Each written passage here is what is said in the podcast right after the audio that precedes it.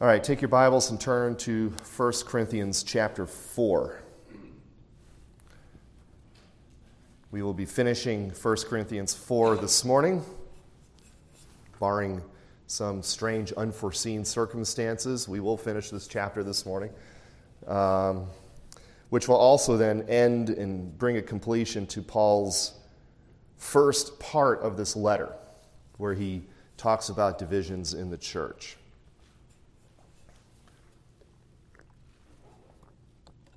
So 1 Corinthians chapter 4, and I will be reading verses 14 through 21. So Paul writes, I do not write these things to shame you, but as my beloved children, I warn you.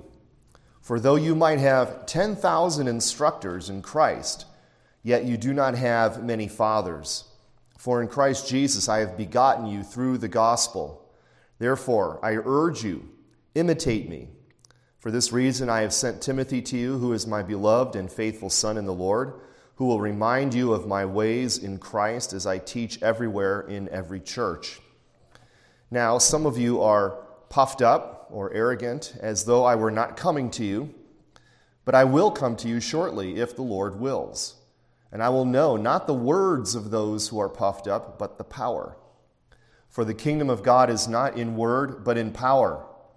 What do you want? Shall I come to you with a rod, or in love and a spirit of gentleness?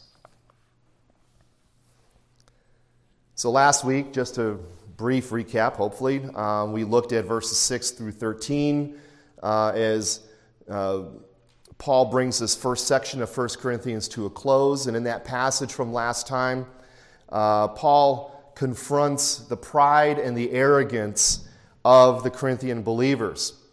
He gives an illustration of being stewards for the sake of Christ, being servants, um, stewards of the mystery, and servants of Christ, and all these images that Paul uses. And he says he applies these illustrations to himself and to Apollos and other, and then by extension, other apostles, other pastor teachers, elders, and so on this illustration of stewards. We are servants. We are servants to God to serve and to administer the mysteries of God, as he says here. So, the gospel, all of the doctrine that is associated with the gospel as well.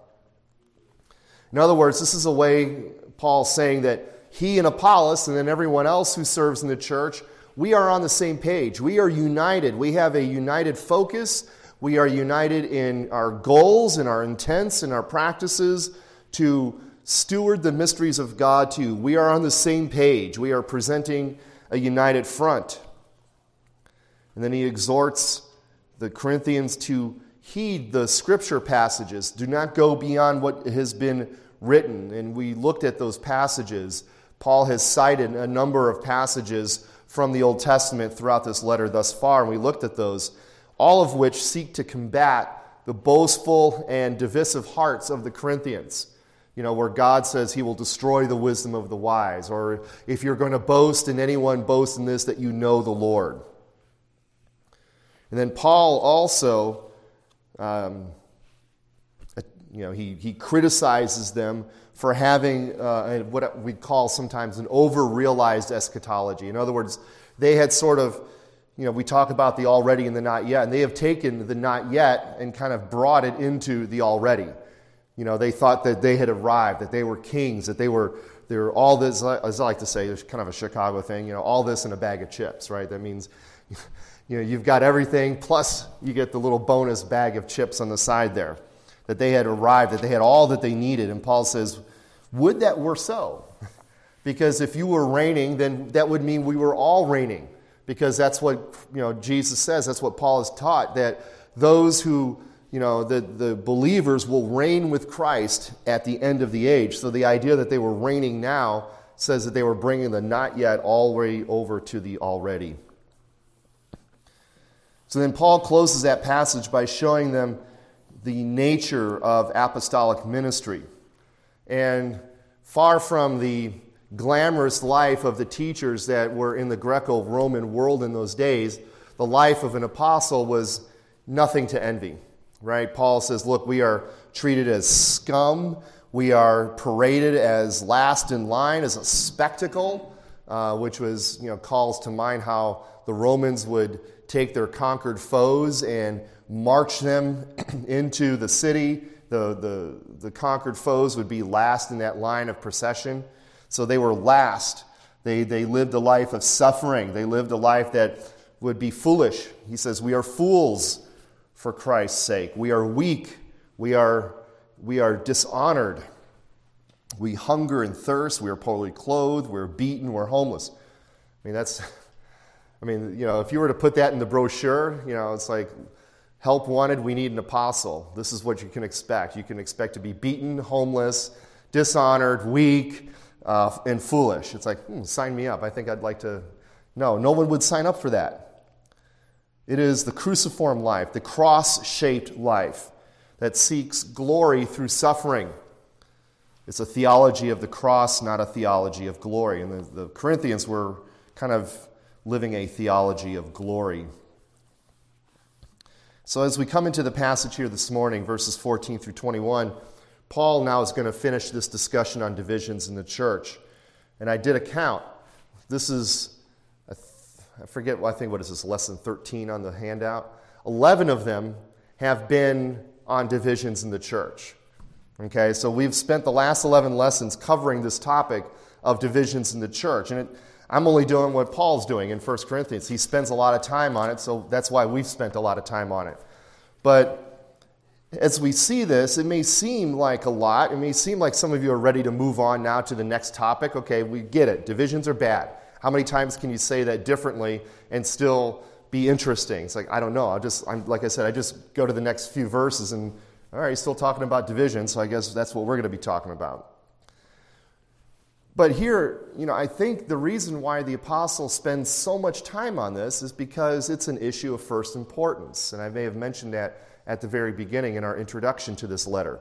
It is a very important issue in the church because the church, people in general, right, after the fall, we tend to be cliquish. We tend to be divisive. We tend to group with people we like and kind of disdain or at least avoid people we don't like. And that happens in the church as well as in the world. We become members of a particular tribe and we don't like the other tribes. And we see it in society with race and class. We see it here in the church too. All, you know, and, and, and as the Corinthians were here, they were divided on ministers, right? They were, you know, and if you have a church large enough to have multiple ministers, I could see that happening. I like Pastor Bob. I don't like Pastor Bill. Pastor Bill's boring. Pastor Bill goes on too long. Pastor Bob is nice and brief and he, he, he gets right to the point.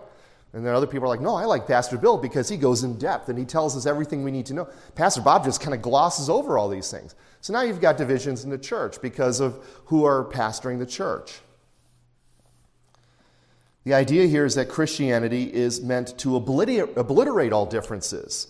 It is meant to obliterate all divisions, right? Because as Paul says in Galatians 3:28, there's neither male nor female, slave nor free, bond nor, you know, uh, freedman or whatever. There, we are all one in Christ Jesus. That is the, the truth. Yet, because of lingering sin, we still cling to these divisions, and it's still very easy. So, Paul spends a lot of time talking about how this is bad for the church, it's bad for the witness of the church. Again, I've, I may have mentioned this before as well. Who wants to come into a church where you see the members bickering with one another? I wouldn't want to go to that church because then I, you know, I might, you know, they might look at me as an outsider and I might form a third group, right? If you already got two groups in the church, if I'm the outsider, I come and say, well, we don't want you in our group. Well, we don't want you in our group either. So now you might have a third group of outsiders. So as Paul brings us to a close, and he's been in many places already throughout these first three and a half, four and a half chapters, he's been rather frank with them. Okay? He's been rather blunt with them. He's used some harsh language at times. So now he's going to finish this section emphasizing his fatherly role over them. As a father with his children, he is going to uh, bring this to a close um, to show them and us that we are all, as we see here, begotten through the gospel. Um, all right, so moving along to the first point here Paul's fatherly admonition. Sometimes passages allow for a nice way to where I can make the points kind of either alliterative or, you know, so I've got Paul's fatherly admonishment, Paul's fatherly, I forget what the second one is, example, and then Paul's fatherly discipline. So it kind of, sometimes passages work out that way. So let's look first at Paul's fatherly admonition in verses 14 and 15. Now, again, the last passage we looked at, verses 6 through 13, Paul was very harsh with them, right? He wrote very scathingly, you know, where he says, Already you are, you know, you are, you are full. Already you are rich. You have reigned as kings without us. You know, I mean, there, there is clear sarcasm there. There is clear sarcasm. Then he goes on, We are fools, oh, but you are wise. We are weak, but oh, you are strong. Very, you know, there's, you know, you can read it in that way and it sounds sarcastic. I think that's the way it's meant to be taken. But here, as Paul brings this section to a close, he's going to explain the purpose for writing the way he did in verse 14 as he says, Look, I do not write these things to shame you, but as my beloved children, I warn you. Okay, so there is his purpose is that, look, I've, written, I've written in the way that I have, not to shame you. You know, maybe you're thinking that way, but that's not my goal. That's not my reason. My reason here is to warn you. My reason is not to shame you. And the idea here of shame, the word, I'm not even going to try to pronounce it in the Greek. Anyway, the word is, has the idea of turning. So sometimes you turn to someone in respect, and then sometimes you turn away from someone in shame, and that's the idea. So, you know, I'm not writing these things so that you turn away from me in shame. And the reason is I'm not doing this is because you are my beloved children. You are, I treat you as my children. Right? Now, again, we've all had children, and we, or most of us have had children, and we know that sometimes you have to speak harshly to them. Sometimes you have to yell at them. I remember teaching Lauren, my daughter, how to drive. If you wonder why I have so many gray hairs, it's because that was part of the reasoning, is because I trying to teach her how to drive. And it wasn't so much on the streets, it was when we got onto the highway driving. Okay, now this is not like driving in the highway out here. You get onto 80, you could go at a nice clip and you can just kind of set it in cruise control and you can go on. This is driving in the highway in the city where it's stop and go and people are going like this all over the place. And you've got four lanes going in one direction, right? So she's driving and she had this tendency to sort of lean to the left, kind of lane changing without signaling the lane change. And she didn't look. She didn't look in her mirror and she didn't do the thing where you do that. So I'm, of course, doing that. And then when I see a car coming up behind her, I would yell at her, Lauren, get back in your lane. And she said, Stop yelling at me. You're freaking me out. It's like, I'm not doing this to be mean to you. I'm doing this so we do not die in a horrific car accident. Besides, if we get hit, you're on the driver's side. You're going to be the one getting the most, you know, the brunt of that. But she would, yeah, she would freak out. I don't like the way you yell at me. It's like, well, don't drift when you're driving. Signal your lane changes so the people behind you know. So they can then cut you off anyway, because in Chicago they will do that anyway. They won't let you in. But so Paul here is addressing them as beloved children. And here we see Paul's fatherly care and concern for these Corinthian believers, whom he sees as his spiritual children. And not just children, but beloved children. Again, remember, Paul spent three years with these people. I think this is the most he's ever spent with any one church, other than Ephesus, which is about a year and a half. He spent three years with these people. He wrote four letters to these people. He has cried with them. He has, he's, he's, been, you know, he's rejoiced with them. He has sweat blood, sweat, and tears with them. They are his problem child in a way as well, right? They are his beloved children. And here he has to be a parent. He has to show it's like, look, I'm doing this because I'm a parent. Because good parenting I mean, if you're a parent, and if you're a good parent, and you've got your, be- your children's best interests at heart, what is the one word you'd probably say more often than any other word? No. Right? Your children want candy. If you gave your children the choice, they would eat candy all day long. Now, you can give them candy occasionally, and you're like, here's some candy. Like, yay, thank you. Then you say, Can I have candy for dinner? No, you can't have candy for dinner. Ah, you don't love me. It's like, No, I'm saying this because it's not good for you. You will rot your teeth, and you will not have any teeth, and you'll have to gum your food for the rest of your life. You have to say no. They don't like it, but it's for their own good. And one of the three marks of a true church, I don't know if I've, maybe I've gone over this in some other context, but the reformers have developed this, and you could see it in the Belgic Confession. I forget which article, but they talk about marks of a true church. And there are three of them. And the three marks of the true church are the preaching of the pure gospel, the faithful administration of the sacraments, and the exercise of church discipline. Now, every church, every true church has these marks to some degree or another. There may be better in one or two of them and maybe not as good as the other and the other, but they have to have all three of them in order to be a true church. And true church discipline is, some, is one of those marks. And it's something that pastors and elders, most that I know personally, do not like doing. And it's the same thing with a parent. You don't like to be the mean parent. You don't want to have to spank them. You don't want to have to say no to them, but sometimes you have to. And church discipline is necessary on occasion. And I'm sure Paul did not want to write the way he is written in this letter, right? I mean, he was, he was having a good old time in Ephesus with Timothy and, you know, finishing off his third missionary journey, and then he gets these letters.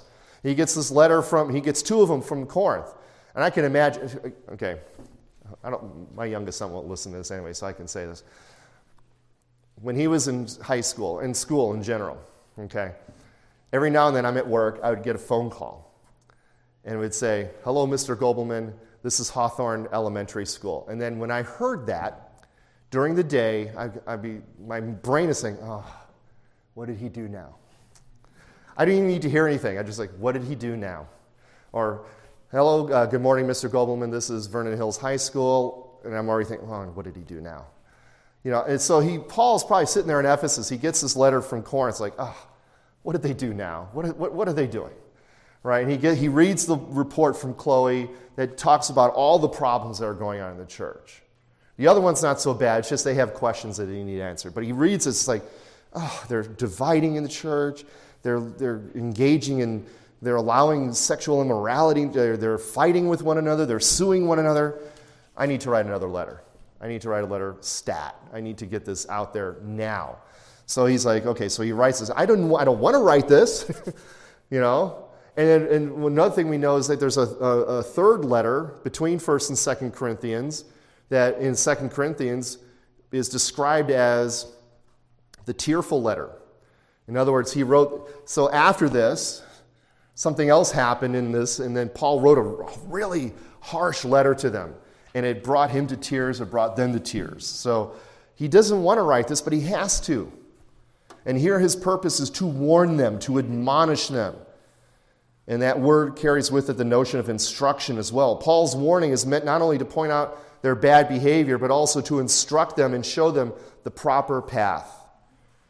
And church divisions is not a sign of a healthy church, and Paul has spent three and a half chapters admonishing them of that. And then in verse 15, we see here Paul uh, asserts his spiritual parentage over the church, where he says, For though you might have 10,000 instructors in Christ, yet you do not have many fathers. For in Christ Jesus I have begotten you through the gospel. Now, if you have ESV, what does it say there? Many instructors? Countless guides. Okay. The word, I think, in the Greek is, uh, in English, we translate it as myriad and it literally means 10,000. So here the New King James is being actually literal. In ESV is getting the idea. It's countless. That's the idea. It's, it's, it's a, you've got an infinite number of, of teachers, but you only have one spiritual father. You only have one father. And the word there, teacher or guides or instructor, is the word uh, pedagoges, or we get pedagogue from it. It's used for someone who would sort of be hired to watch and instruct young children in a, in a home. Okay, so it would be sort of like a nanny. You'd hire a nanny to watch your children. They would instruct your children in basic things. They're not, they're not teachers per se. They're just the ones that sort of guide the young children and you know, maybe teach them a little bit how to read and write and speak and things like that. Now, in the end, you may have many guides, many teachers, many nannies, but you only have one father. And here, Paul is the Corinthians' spiritual father. And the reason is because Paul begot them through the gospel. Right? It was Paul's evangelistic labors in Corinth for three years that got the Corinthian church up and running. It was Paul's blood, sweat, and tears that laid the foundation in Corinth that others were building upon. Right? That's what Paul says earlier. I laid the foundation. Others are building on it. Apollos is building on it. I planted the seeds. Apollos waters the seeds. Paul appeals to the special relationship here now between father and children to warn the Corinthians about their divisive behavior. So it's like, look, at all, you know, look, I love you. You are my children. I need to warn you about this. And I'm going to now put on my father hat and I'm going to warn you as a father does his children. So now in verses 16 through 17, we're going to see Paul give, him, give them his fatherly example. So, out of this father child relationship between Paul and the Corinthians, he urges them then he urges them to imitate him in verse 16. Therefore, I urge you, imitate me. Now, some may read that without the context and say, wow, that sounds pretty arrogant. What do you mean, imitate you? What are you, some super Christian? You know? do what I do because you think you're perfect. No, no, Paul doesn't think he's perfect. He doesn't think he's perfect. Um, again, like a father does with children. I mean, how do children often learn? They learn, they learn by imitating, right? I mean, that's why you got to watch what you do. You got to watch what you say when you have young children in the house because the minute you say something bad, that's the word they're going to repeat for the next 10 minutes right? It's not the, all the other words you've taught them. You say the S word that ends in T, and then for the next 15 minutes, the little child's running around saying the S word that ends in T because they heard you say it, right? You know, I mean, the same thing with fathers and sons, right? You know, dad's putting on his tie. The kid wants to have something to try to wrap around. You got to make sure he doesn't like choke himself. But, you know, he wants to put on a tie. So kids learn by imitating. That's what he's saying here. Look, watch how I live the Christian life. Paul's not saying I'm perfect, but he is acknowledging the fact that he is at least more mature than they are because he has called them immature. He has called them carnal or fleshly in the past. And that word there for imitate is mimetes. We get mime or mimic. You know, you think of a mime, right? What does a mime do? You know, he does this, right? You know, and if you got two mimes together, they're like mirroring one another. It's, it's kind of like the idea here. Uh, and the context of Paul's command here is to imitate him, uh, is all throughout what we've seen so far. In other words, Paul says, We are fools for Christ's sake, so imitate us in that manner. Be foolish according to the world. Be, you know, don't live according to the world's ways, live according to the way of the cross, live according to the way of the Christian life. This is a call to follow Paul in the cruciform life and the apostles and pastor teachers that also live that as well. It is a call to imitate Paul as he is the scum of the world or the offscouring of all things. It is a call to follow Paul to be last rather than first. It is a call for them to follow Paul to be fools for the sake of Christ. It's not an easy path to follow, which is why most don't follow it, right? Or we don't follow it as well as we should.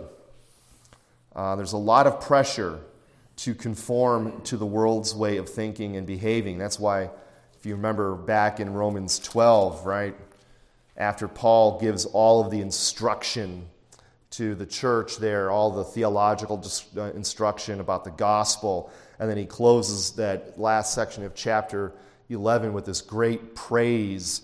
Um, he then says, I beseech you, and then goes on in verse 2 and do not be conformed to this world, but be transformed by the renewing of your mind that you may prove what is good and acceptable and perfect, uh, the perfect will of God. Do not be conformed. Um, one popular paraphrase put it this way Do not let the world squeeze you into its mold. And that's kind of the idea of conform it's to squeeze, it's to press, right? So do not let the world press you into its shape. You need to be transformed, not conformed. And there are all kinds of ways and lures in the world that Satan will use to tempt us away from grateful obedience to the Lord. And that's why Paul says, Look, imitate me. I'm your guide. Okay? You wouldn't go, you know, hiking through these really, you know, winding mountain trails without a guide, right? You know, that's some of them have, you know, this is the easy path. This is the one that leads to death unless you have a guide that shows you where not to step, where not to go. You need a guide. We all need a guide, right? I mean, it's not just the Corinthians. We all need someone to follow, right? I heard one, you know, one popular way to talk about it is like as a Christian, you should have always someone in front of you and someone behind you, okay? Someone in front of you whom you're following, a, a godly, mature Christian, someone who has lived this life at least, if not better, at least longer. Someone who's more experienced in it. You follow that person. Find those godly examples, follow them. And then in turn, you ought to be training someone else who's younger than you in the faith so that you have someone in front of you to follow and someone behind you that's following you. That's how this, this Christian life is sort of propagated. Paul, this is, I'm off script now, so watch out. In Timothy, uh, I think it's First Timothy. If not, it'll be Second Timothy, but um, I think, oh, 2 Timothy, now that I remember. Uh, yep, 2 Timothy 2.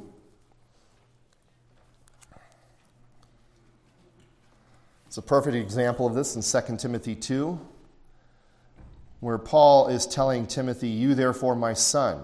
Okay, there's that father son relationship. And if there was anyone that was probably closest to being an actual son to Paul, would be Timothy. You, therefore, my son, be strong in the grace that is in Christ Jesus, and the things that you have heard from me among many witnesses, commit these to faithful men who will be able to teach others also. So there's that example. It's like, look, you've heard these things from me. Now you need to commit them to others. That's how the Christian faith is propagated from one generation to the next. Parents teach their children when they grow up and have children, they teach their children, and so on and so forth. It mimics the Old Testament way, right? In Deuteronomy 6, train your children, teach your children when they're sitting down, when they're standing up, when they're on the way, when they go to bed, when they wake up, when they eat, when they sleep, whatever. Train your children. So that to that end, where Paul says, imitate me, to that end, Paul sends Timothy to Corinth in verse 17 of chapter 4. For this reason, I have sent Timothy to you, who is my beloved and faithful son in the Lord who will remind you of my ways in Christ as I teach everywhere in every church. So, again, we mentioned it already. Timothy is a faithful and dearly loved son of Paul, his closest companion. Right? You meet Timothy in Acts chapter 16 as Paul's on his second missionary journey. He goes through the area of Lystra and Derbe, and, and Timothy is there, and he is impressed with Timothy, and Timothy follows him, and Paul really pours into the life of this young man, and he becomes himself a godly young man as well. And of course, Paul's way of life is just one of imitating God, because that's what we'll see in 1 Corinthians 11. Imitate me as I imitate God. Or Christ, depending on your translation. Imitate me, in verse 11, uh, chapter 11, verse 1. Imitate me as I also imitate Christ. So again, Paul's not saying imitate me because I'm someone to be followed. Look, I'm trying to follow Christ. So, as I'm following Christ, you imitate me as I'm trying to imitate Christ. And furthermore, what Paul is commending, uh, what, com- what he is commanding, and what Timothy here has been sent to remind them of is nothing new or novel for Corinth. Paul says his ways in Christ are what he teaches everywhere in every church. It's like I don't have a special message for you, Corinth, that I, you know, that's different from the one I'm teaching in Ephesus, which is different than the one I'm teaching in Thessalonica. This is a sort of a universal faith here, the universal way of behaving. Now, we do believe that Christian faith and practice can be sort of contextualized. I put those words, that word in quotes, for different times and places, right? Certain, certain practices we see in the Bible, you don't need to literally translate them into every time and place, but the meaning behind it does need to be translated. So he says, Look, I'm showing you, I'm teaching you what I teach in every church. There's not a different way of living for Rome as there is in Corinth. Similarly, Christian life is the same whether you live in Sutton or whether you live in Seattle or any other place in the world. Now, finally, Paul in verses 18 through 21 shows his fatherly discipline. He turns his attention now on those arrogant, puffed up believers in verses 18 and 19. Now, some are puffed up or arrogant as though I were not coming to you. But I will come to you shortly if the Lord wills, and I will know not the word of those who are puffed up, but the power. So, as you would imagine, in a church where there were splits, and they were split over whether they liked Paul or Apollos or Peter or whatever, there were going to be some that didn't like Paul. There were some in Corinth that just did not like Paul. Uh, Paul talks about this in his letters, uh, in, in particularly 2 Corinthians. Um, but often they, they, they accuse Paul, these critics accuse Paul of being all talk and no action. Oh, you read his letters, and his letters are so harsh. His letters, you know, he talks real strong in his letters, but when he's in person, oh, he's like a lamb. You know, like a lion in his letters, like a lamb when he's in person. So Paul speaks about some of these arrogant people in 2 Corinthians, if you want to turn to 2 Corinthians chapter 10. Now remember, 2 Corinthians is the fourth letter that Paul wrote to this church. Two have been preserved in the Bible, two have not. So this is at the end of like a long back and forth between Paul and this church. All right, so in 2 Corinthians 10, I'm going to read the first 11 verses.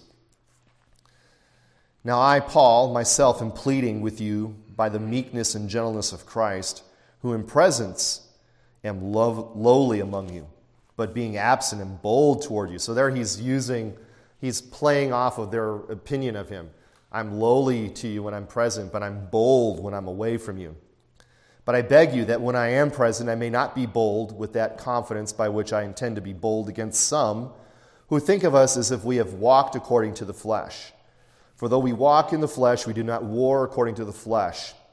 For the weapons of our warfare are not carnal, but mighty in God for pulling down strongholds, casting down arguments and every high thing that exalts itself against the knowledge of God, bringing every thought into captivity to the obedience of Christ, and being ready to punish all disobedience when your obedience is fulfilled. Do you look at things according to the outward appearance? If anyone is convinced in himself that he is in Christ, that he is Christ's, let him again consider this in himself, that just as he is in, he is Christ's, even so we are Christ's. For even if I should boast somewhat more about our authority which the Lord gave us for edification and not for your destruction, I shall not be ashamed, lest I seem to terrify you by letters.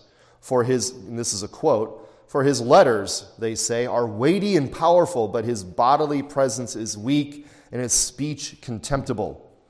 Let such a person consider this that what we are in word by letters, when we are absent, such we will also be indeed when we are present. So already you see here this impression that they had of him that he was all talk and no action. He was all talk in his letters, no action when present. In fact, they said he was contemptible in appearance. I, I have no idea what Paul looked like. Some say he was kind of a short guy, but then, you know, when you're talking about Middle Eastern people, that could be all of them. Um, some say that he had a hunchback. Some say he had a deformed arm, which is why he didn't write his own letters. Uh, oftentimes you see I've written by a secretary, and it says I sign with my, you know, see with what large letters I sign my own name at the end of the letter. Some say he had a problem with his eyes, that you get that in 2 Corinthians 12. Um, you know, many people have speculated what the thorn in the flesh that Paul uh, fought with was, but whatever the case is, there is this opinion about Paul that he was all talk and no action. And such then, when Paul says he's coming to them, they think he's being insincere, right? You can go back to 1 Corinthians 4. It's like, some of you think I'm not coming to you when I say I am, but I am going to come if the Lord wills. So Paul calls these people puffed up. Uh, it's a word that only occurs seven times, all of them in Paul, and six of them are used in 1 Corinthians. I had to kind of chuckle when I looked at that. It's like he uses this word a lot in reference to the Corinthians. And it basically means to have an exaggerated self conception, right? So it would be the same thing as saying, you know, that person has a big head, right? You know, inflated, whoop, puffed up, right? You have a big head. So these people were puffed up because they thought Paul wasn't going to show up in person to rebuke them. But Paul counters that he will come soon if the Lord wills. So, as a parent, again, going back to your parenting you know, uh, days, have you ever had a child that just kind of pushed your buttons a little too much? Right? You know, you try to be gentle with them, you try to be patient with them, and, and, and then they just they, they cross a line.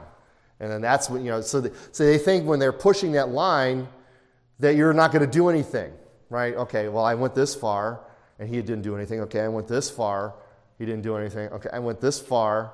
And then all of a sudden it's like, okay, no, that's far enough. You're done. We're going we're to have it out here. That's what Paul is saying here. You know, you keep getting in trouble because you don't think mom and dad will punish you, and all of a sudden, bam, that's when the, that's when the rod comes out. It's like, you have done enough. That's what the arrogant, puffed up Corinthians were doing. They had tested Paul's patience, and now their spiritual father was going to come and discipline them. And of course, Paul says, if the Lord wills, um, you know, he, does, he, he doesn't presume on the Lord's providence. And again, we know in 2 Corinthians that was another thing they accused him of. You said you were coming, but you didn't come. He says, Yeah, I wanted to come, but circumstances didn't allow it. When we get to 2 Corinthians, Lord willing, we'll look at that. Now, Paul's goal in wanting to come to them is to find out not the talk of these arrogant people, but their power. Now, here I think Paul is playing on something that he has said earlier in the letter. If you remember in chapters 1 and 2, we saw how Paul defended the foolishness of the cross how Paul said that the weakness of God is stronger than the might or the strength of men. And if you recall also what we've been saying about uh, the Greco Roman culture, how they valued uh, the rhetorical skills of the teachers there, the sophists, the philosophers, those people who were skilled in wordcraft and argument. But here, what Paul is saying look, it doesn't matter how beautifully you can construct an argument, it doesn't matter how well you can craft a speech, it has no power to save. You can't make Christians through rhetorical skills of sophistry. It is only through the foolish message of the cross that, and that is where the true power lies. So when Paul says here, look, I'm going to test their, their, their, their power I'm going to test not the words of those who are puffed up, but their power. They were all concerned about making sure you had, you know, you had the great arguing skills. But it's like, that doesn't do anything. That had, that's all talk and no power. Paul's like, the power is in the gospel, it's in the message of the cross. So Paul continues now in verse 20. For the kingdom of God is not in word, but in power. The kingdom of God is not talk, talk, talk, talk, talk, right? I mean, words are used in the gospel proclamation, but those words are God's words and they contain power. Isaiah 55, right? God's word goes forth and it accomplishes what it sets out to do. The kingdom of God is going forth in power as the gospel message. The foolishness of the gospel message spreads forth and bringing new birth in people. The same word of God that called the world out of nothing is at work bringing dead sinners to life in Christ. And that's power. Not the talk of the sophists, not the talk of the philosophers, not the keen and flashy rhetorical skills of the Greco Roman teachers. It is the message of the cross that has the true power. And then Paul closes in verse 21 What do you want? Shall I come to you with a rod or in love and a spirit of gentleness? Now, I, I, I can't, I read that and I can't help but think of sort of like, you know, you're taking a long road trip with your kids, right? And you're driving in the car and your kids are being pains in the butt in the back seat. And then the dad says, Do you want me to pull over this car? yeah. You know, I will. We'll turn around and we'll go back home. You know, whatever, you know, however you want to do it. It's like, do you want, that's, Paul's like, look, what do you want, Corinthians? Do you want me to come with the rod? Because I will. Or do you want me to come in love and gentleness? It's, it's, Paul is being a father here. He's being a father to unruly children, and he's giving them a choice shape up, or I'm going to bring the rod. Know, I will come and discipline you. You think I'm all talk and no action? I will show you that I am not all talk and no action. But he offers them also the carrot, right? It's like, I can come in love and the spirit of gentleness if you're willing to repent, if you're willing to back down, if you're willing to repent of your divisiveness, and if you're willing to unite under the gospel and not cause these ungodly, sinful divisions in the church. Well, that's it. That's 1 Corinthians chapter 4. Yeah, Fred had to look. I was like, yeah, it is, it is 10 18. You've got 12 minutes. But uh, next week, Lord willing, on what is today? 20, so 27th, uh, we'll begin chapter 5 in which now Paul goes on to the next problem going on in Corinth that he has gotten from uh, Chloe's household in uh, chapter 5, where they talk about um, sexual morality in the church. And, and the goal is to go through the entire chapter. So we'll go, we should cover chapter 5 all next week, Lord willing.